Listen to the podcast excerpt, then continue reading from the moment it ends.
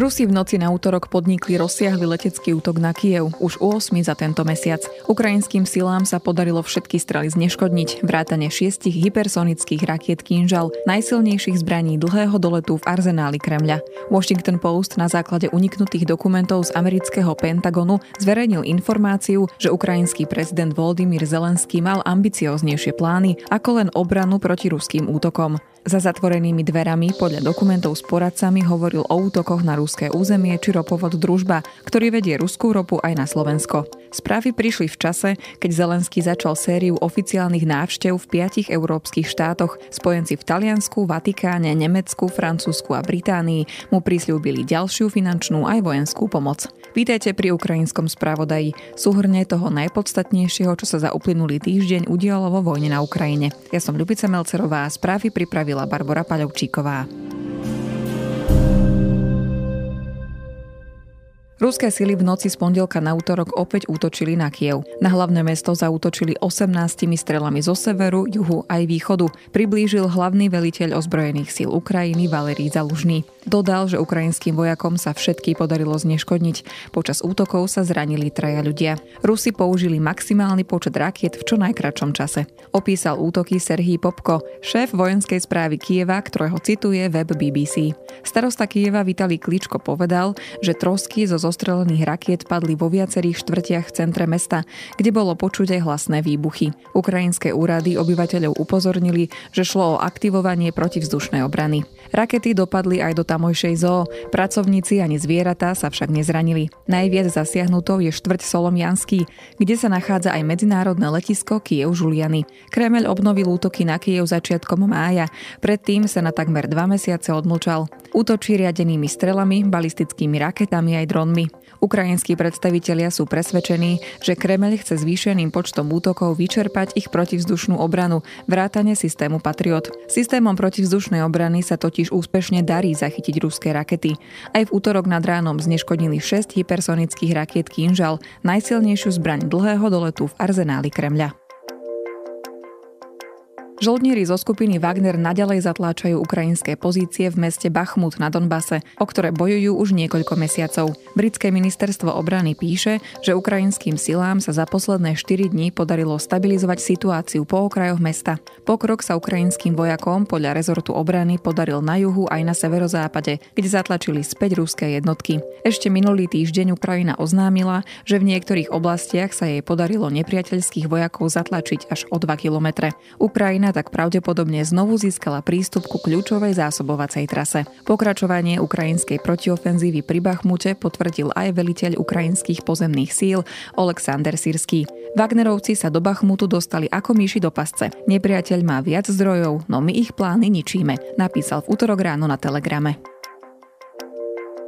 V ruskej Brianskej oblasti nedaleko hraníc s Ukrajinou a Bieloruskom cez víkend spadli 4 kusy ruskej vojenskej leteckej techniky. Išlo o bombardér, stíhačku a dva vrtulníky. Na internete sa rýchlo rozprudila debata, či išlo o nehodu, sabotáž alebo zostrelenie ukrajinskými silami. Podľa predbežných údajov plánovali bombardéry uskutočniť útok na ciele v ukrajinskej Černihivskej oblasti. Napísal ruský denník Komersant s tým, že lietadlá pravdepodobne zostrelili. Túto teóriu omylom potvrdil aj bieloruský líder Alexander Lukašenko, napísal britský denník Guardian. Keď totiž opisoval incident v blízkosti bieloruských hraníc, povedal, že štyri lietadla niekto zostrelil. Moskva potvrdila len stratu jednej strely a jedného vrtulníka, pričom ako príčinu uviedla haváriu po požiari motora. Kiev sa k incidentu oficiálne nevyjadril.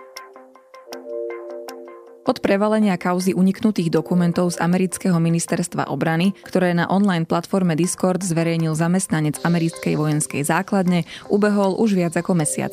Na verejnosť sa z nich stále dostávajú nové informácie týkajúce sa vojny na Ukrajine.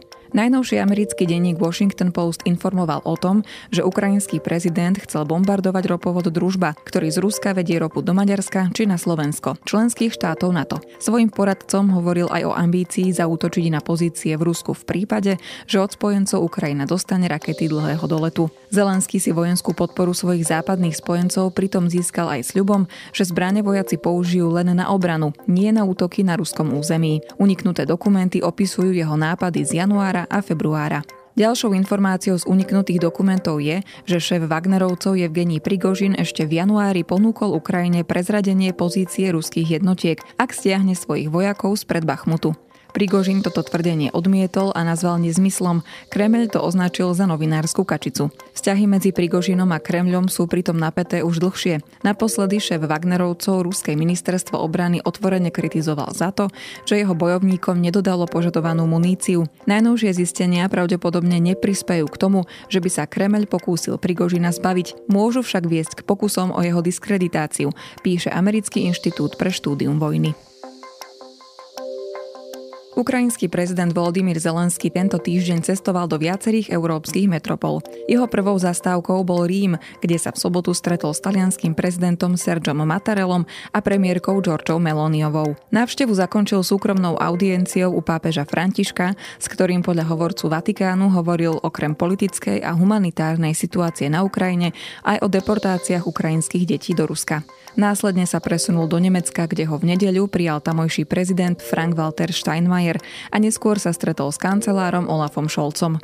Na prvej oficiálnej návšteve Nemecka od vypuknutia vlanejšej invázie Zelenskému prislúbil ďalší balík zbraní v hodnote 2,7 miliardy eur. V meste Aachen si zas v mene ukrajinského ľudu prevzal cenu Karola Veľkého pre osobnosti, ktoré sa mimoriadne zaslúžili o jednotu Európy. Ukrajinský národ bude nemeckému ľudu navždy vďačný, povedal Zelenský. Ešte v ten deň sa ukrajinský prezident presunul do Paríža, kde sa stretol so svojím francúzským náprotivkom Emmanuelom Macronom.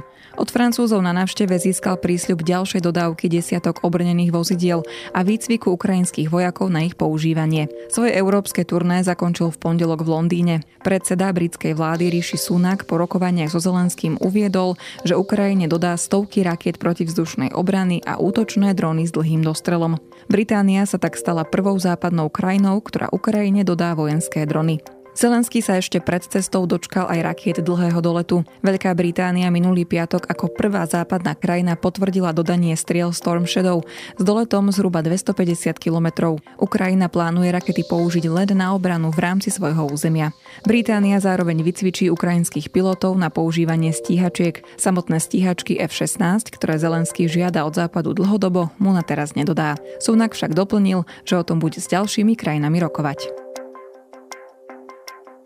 V Česku vyzbierali 50 miliónov korún, čo je zhruba 2,1 milióna eur, na kúpu raketometu RM-70 a 365 rakiet pre ukrajinských vojakov. Za zbierkou stojí iniciatíva Darček pre Putina, ktorú vytvorili dobrovoľníci na podporu Ukrajiny voči ruskej agresii. Nákup zbraní koordinuje České ministerstvo obrany a veľvyslanectvo Ukrajiny v Českej republike. Pomoc by sa na Ukrajinu mala dostať do niekoľkých týždňov. Projekt už spustil ďalšiu zbierku na 10 tón plastickej trhaviny, 10 tisíc rozbušiek a 10 kilometrov detonačnej šnúry pre špeciálnu ukrajinskú jednotku KORT. Zatiaľ vyzbierali viac ako 87 tisíc eur.